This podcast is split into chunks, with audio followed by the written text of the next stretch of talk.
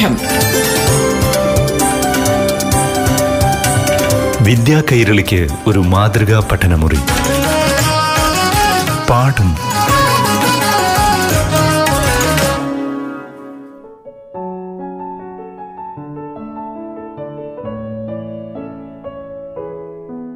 പ്രിയപ്പെട്ട കൂട്ടുകാരെ പാഠം ക്ലാസ്സിലേക്ക് എല്ലാവർക്കും സ്വാഗതം. ഇന്ന് ഏഴാം ക്ലാസ്സിലെ അടിസ്ഥാന ശാസ്ത്ര പാഠം കേൾക്കാം. ക്ലാസ് നയിക്കുന്നത് Palakkad Bheemanad government U P എസിലെ അധ്യാപിക സബിത എം. നമസ്കാരം. ഏഴാം ക്ലാസ് അടിസ്ഥാന ശാസ്ത്രം പാഠം ക്ലാസ് മുറിയിലേക്ക് എല്ലാ കൂട്ടുകാർക്കും സ്വാഗതം. അടിസ്ഥാന ശാസ്ത്രത്തിൽ ആകെ പത്ത് യൂണിറ്റുകളാണ് നമുക്ക് പഠിക്കാനുള്ളത്. നിലവിൽ പത്ത് യൂണിറ്റുകളും നാം ചർച്ച ചെയ്തു കഴിഞ്ഞു. ഇനിയുള്ള ക്ലാസ്സുകളിൽ ആദ്യ യൂണിറ്റ് മുതൽ നാം റിവിഷൻ നടത്തുകയാണ്.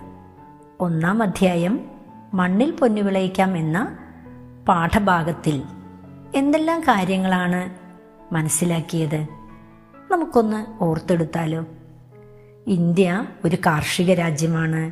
രാജ്യത്തിന്റെ സുസ്ഥിര വികസനത്തിനുള്ള അടിത്തറ എന്ന് പറയുന്നത് കാർഷിക രംഗമാണ്. അതുകൊണ്ട് തന്നെ ഈ മേഖലയിൽ നൂതന സാങ്കേതിക വിദ്യകളും ശാസ്ത്രീയ കൃഷി രീതികളും പ്രയോജനപ്പെടുത്തേണ്ടതുണ്ട് എന്ന് നാം ഈ യൂണിറ്റിലൂടെ തിരിച്ചറിഞ്ഞു. ആദ്യം നാം പരിചയപ്പെട്ടത് എന്തായിരുന്നു?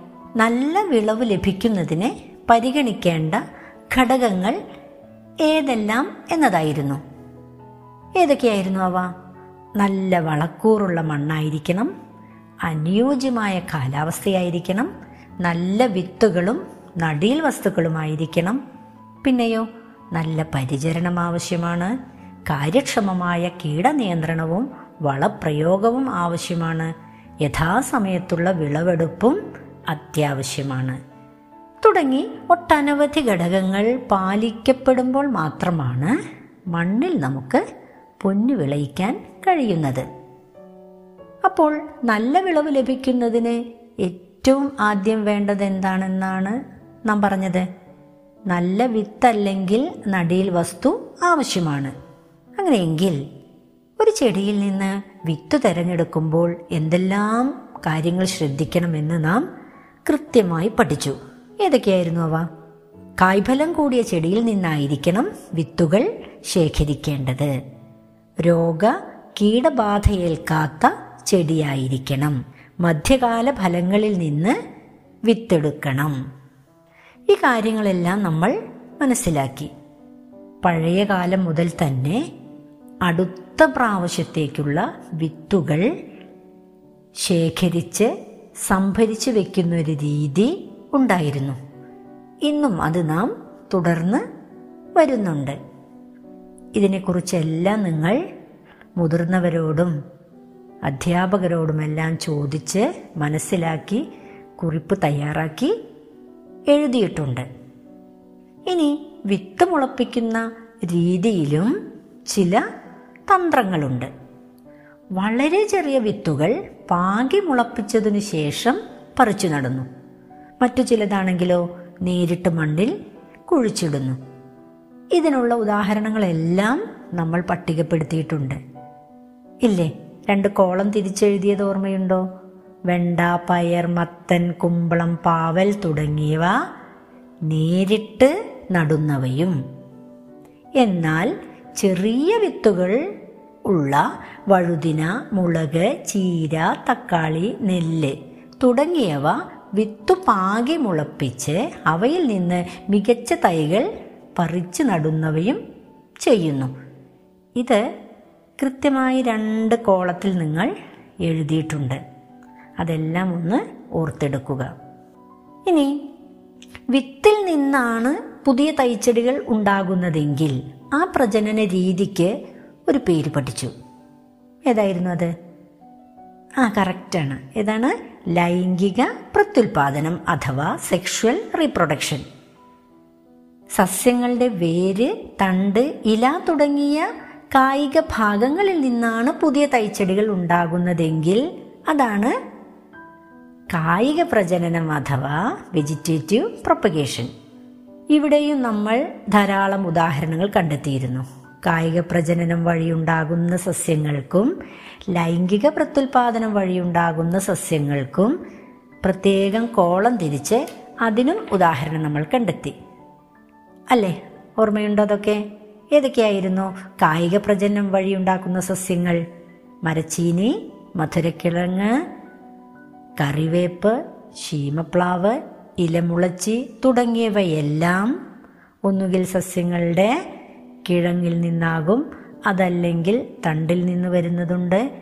അതുമല്ലെങ്കിൽ വേരിൽ നിന്ന് അതുമല്ലെങ്കിൽ ഇലയിൽ നിന്ന് പുതിയ തൈച്ചെടി ഉണ്ടാകുന്നവയാണ്.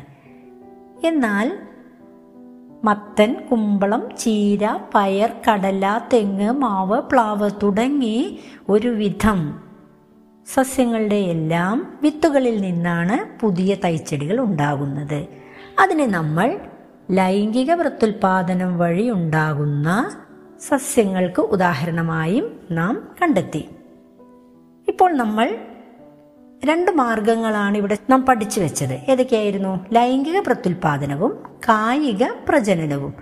ഇത് സ്വാഭാവികമായി പ്രകൃതിയിൽ നടക്കുന്ന പുതിയ തൈച്ചെടികൾ ഉണ്ടാകുന്നതിനുള്ള ചില മാർഗങ്ങളാണ്. എന്നാൽ മനുഷ്യന്റെ ബോധപൂർവമായ ചില ഇടപെടലിലൂടെ ഗുണമേന്മയുള്ള സസ്യങ്ങൾ പരമ്പരാഗതമായി തന്നെ നാം ഉൽപ്പാദിപ്പിച്ചു വരുന്നുണ്ട്.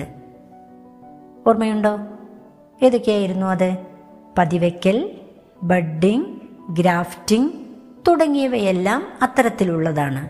ഇവയെല്ലാം കായിക പ്രജനനം വഴി പുതിയ തൈച്ചെടികൾ ഉൽപ്പാദിപ്പിക്കുന്നതിന് വേണ്ടി ഇന്നും ഉപയോഗിച്ചു വരുന്ന ചില മാർഗങ്ങളാണ്.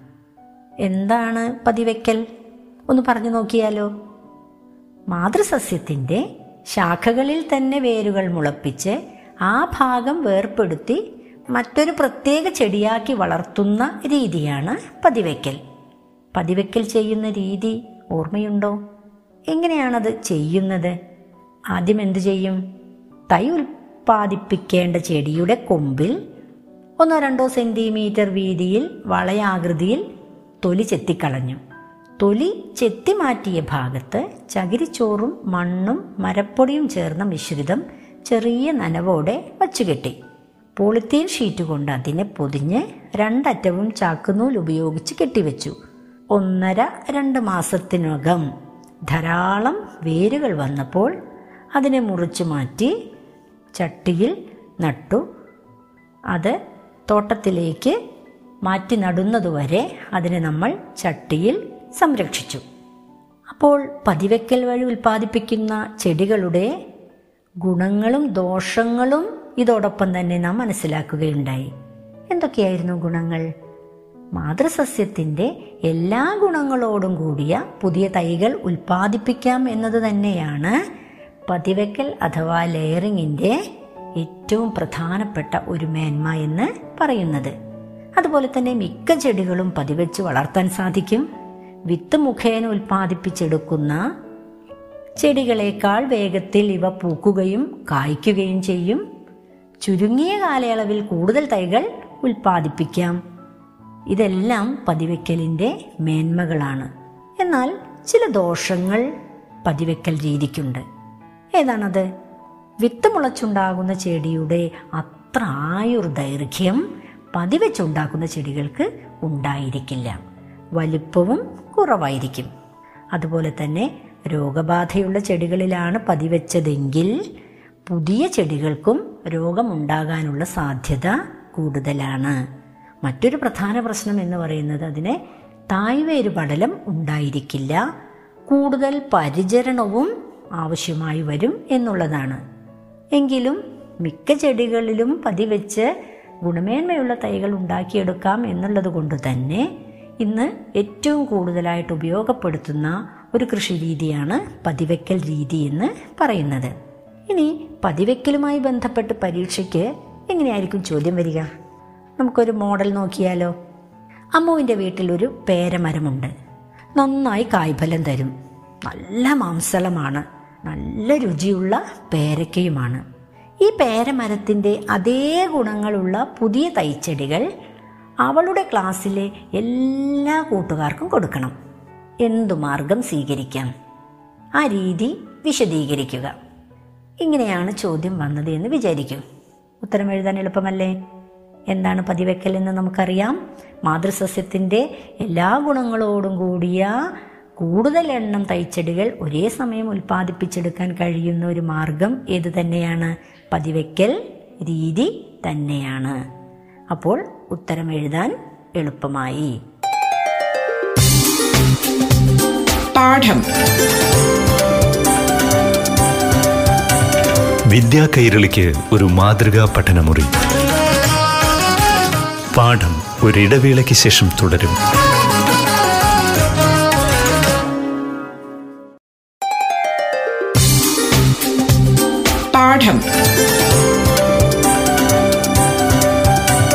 വിദ്യാ കൈരളിക്ക് ഒരു മാതൃകാ പഠനമുറി. പാഠം തുടരുന്നു.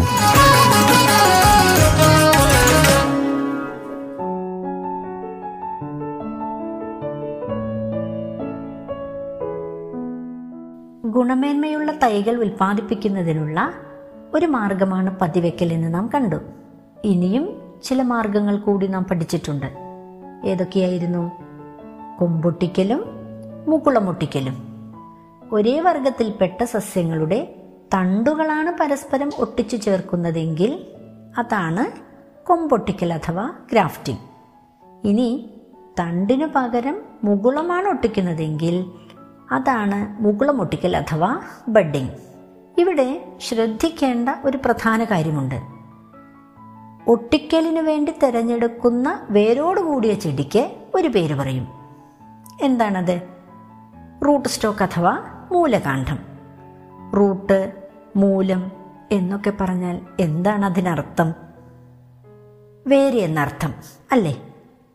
അപ്പോൾ വേരോട് കൂടിയ ചെടി റൂട്ട് സ്റ്റോക്ക് എന്നും അതുപോലെ തന്നെ ഒട്ടിക്കുന്ന കമ്പിനെ അഥവാ മുകുളത്തെ സയൺ അഥവാ ഒട്ടുകമ്പെന്നും പറയും. സ്റ്റോക്കും സയണും മാറിപ്പോകരുത്. ഒട്ടിക്കുന്ന കമ്പ് ഒട്ടുകമ്പ് അഥവാ സയൺ. വേരോട് കൂടിയ ചെടി റൂട്ട് സ്റ്റോക്ക്. പരീക്ഷയ്ക്ക് സാധാരണ ഒരു ചിത്രം തരും. അതിൽ സ്റ്റോക്കും സയണും അടയാളപ്പെടുത്താനും പറയും. ഇനി തെറ്റുവരാതെ അടയാളപ്പെടുത്താൻ കഴിയില്ലേ?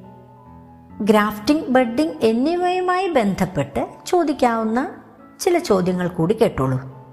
വെളുത്ത പൂക്കളുണ്ടാകുന്ന ചെമ്പരത്തിയിൽ ചുവന്ന പൂക്കൾ ഉണ്ടാക്കാൻ എന്തെല്ലാം ചെയ്യണം? നാടൻ ഇനം റോസയിൽ വ്യത്യസ്ത നിറങ്ങളോടുകൂടിയ റോസാപ്പൂക്കൾ എങ്ങനെ വിരിയിക്കാം? നാടൻ മാവിന്റെ കരുത്തും മൽഗോവ മാവിന്റെ രുചിയുമുള്ള മാവിൻ തൈകൾ ഉൽപ്പാദിപ്പിക്കുന്നതിനുള്ള മാർഗമെന്ത്? അപ്പോൾ ഇവിടെയെല്ലാം നാടൻ ഇനങ്ങളെ സ്റ്റോക്കായും നമ്മുടെ നാട്ടിൽ വളരാൻ പ്രയാസമുള്ള മികച്ച ഇനം സസ്യങ്ങളുടെ കൊമ്പ് അഥവാ മുകുളത്തെ സയനായും തെരഞ്ഞെടുത്ത് ബഡ്ഡിംഗ് അഥവാ ഗ്രാഫ്റ്റിംഗ് നടത്തിയാൽ മതിയാകും. ബഡ്ഡിംഗ് ഗ്രാഫ്റ്റിംഗ് ലെയറിംഗ് ഇതെല്ലാം നിങ്ങൾ വീട്ടിൽ ചെയ്തു നോക്കിയോ? ആരുടെയൊക്കെ വീട്ടിൽ ഇത്തരത്തിൽ പുതിയ തൈച്ചെടികൾ ഉണ്ടാക്കിയിട്ടുണ്ട്?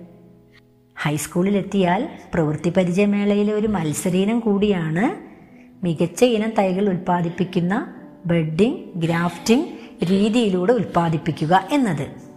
ഇപ്പോൾ തന്നെ നന്നായി പരിശീലിച്ചോളൂ. ഗുണമേന്മയുള്ള തൈകൾ വീട്ടിലും ഉണ്ടാക്കുക കൂട്ടുകാർക്കും സമ്മാനമായി നൽകുക.